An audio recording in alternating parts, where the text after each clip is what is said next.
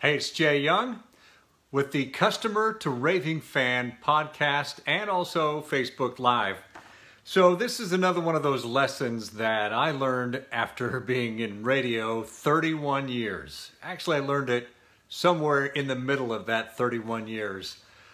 The, uh, the big lesson came from Garth Brooks, in a way.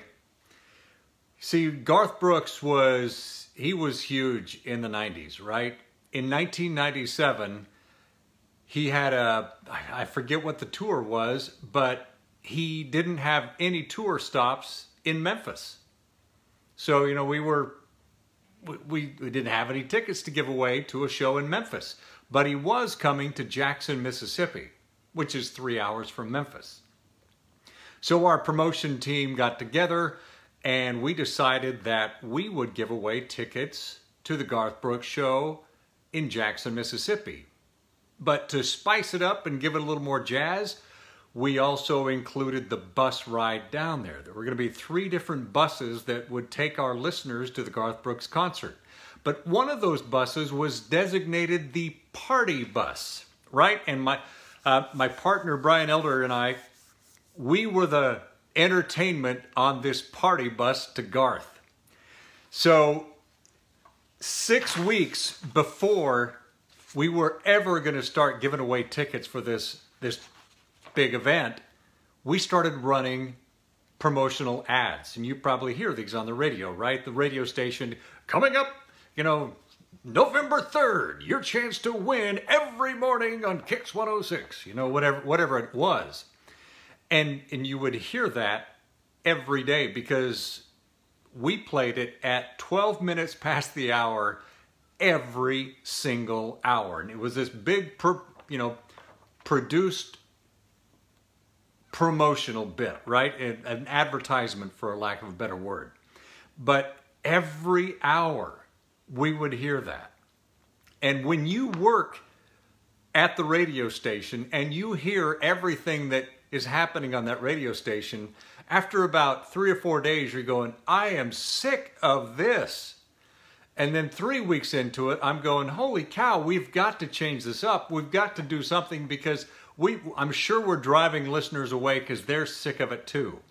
And we would complain, I would complain to the program director, uh, director saying, come on, you know, we, we've been promoting this for three weeks now. It still has three weeks to go.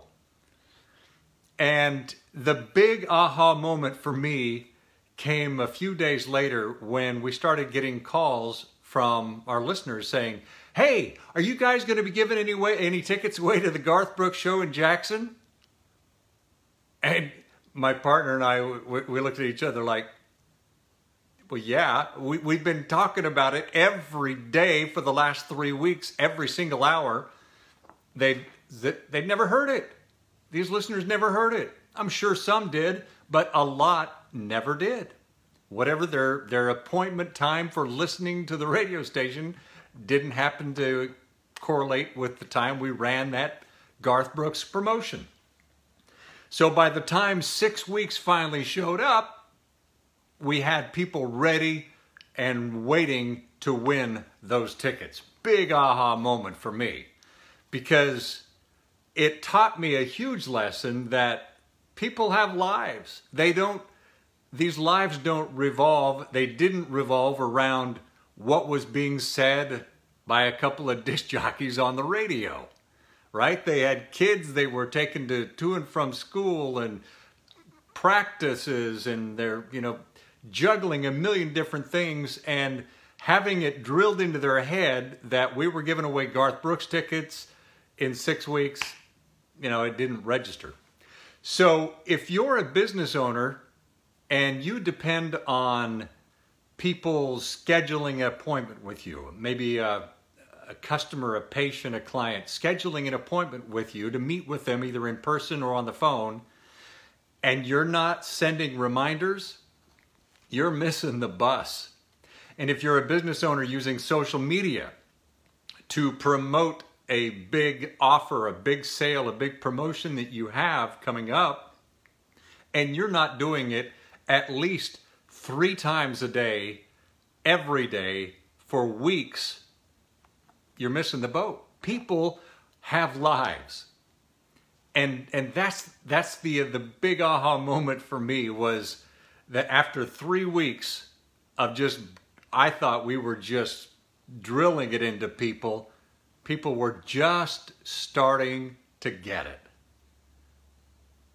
And that's the same thing it is with your business. And that's what Customer Reviver is all about. Customer Reviver teaches you how to stay engaged with your customers and almost customers, the ones that have scheduled that appointment with you. It helps you to skyrocket those actual appointments when people show up for them. And it also teaches you how to turn those no shows into rescheduled appointments. Because a lot of times you go, oh, darn, they didn't show up. Guess they weren't interested. They probably were, right? They scheduled the appointment, but they had something come up or they forgot about it. It didn't get on their calendar for whatever reason. They were kind of interested, but life got in the way. That's the reason why Customer Reviver is so, so vital to your business. If you want to learn more, you can go to customerreviver.com, customerreviver.com. And thanks so much for uh, watching today. If you got something out of this message, I would love it if you would share your comments in the uh, in the comments section below. And that's why I always say, and especially in this situation, the closest to the customer or fans wins every time. Thanks again for watching. I'm Jay Young.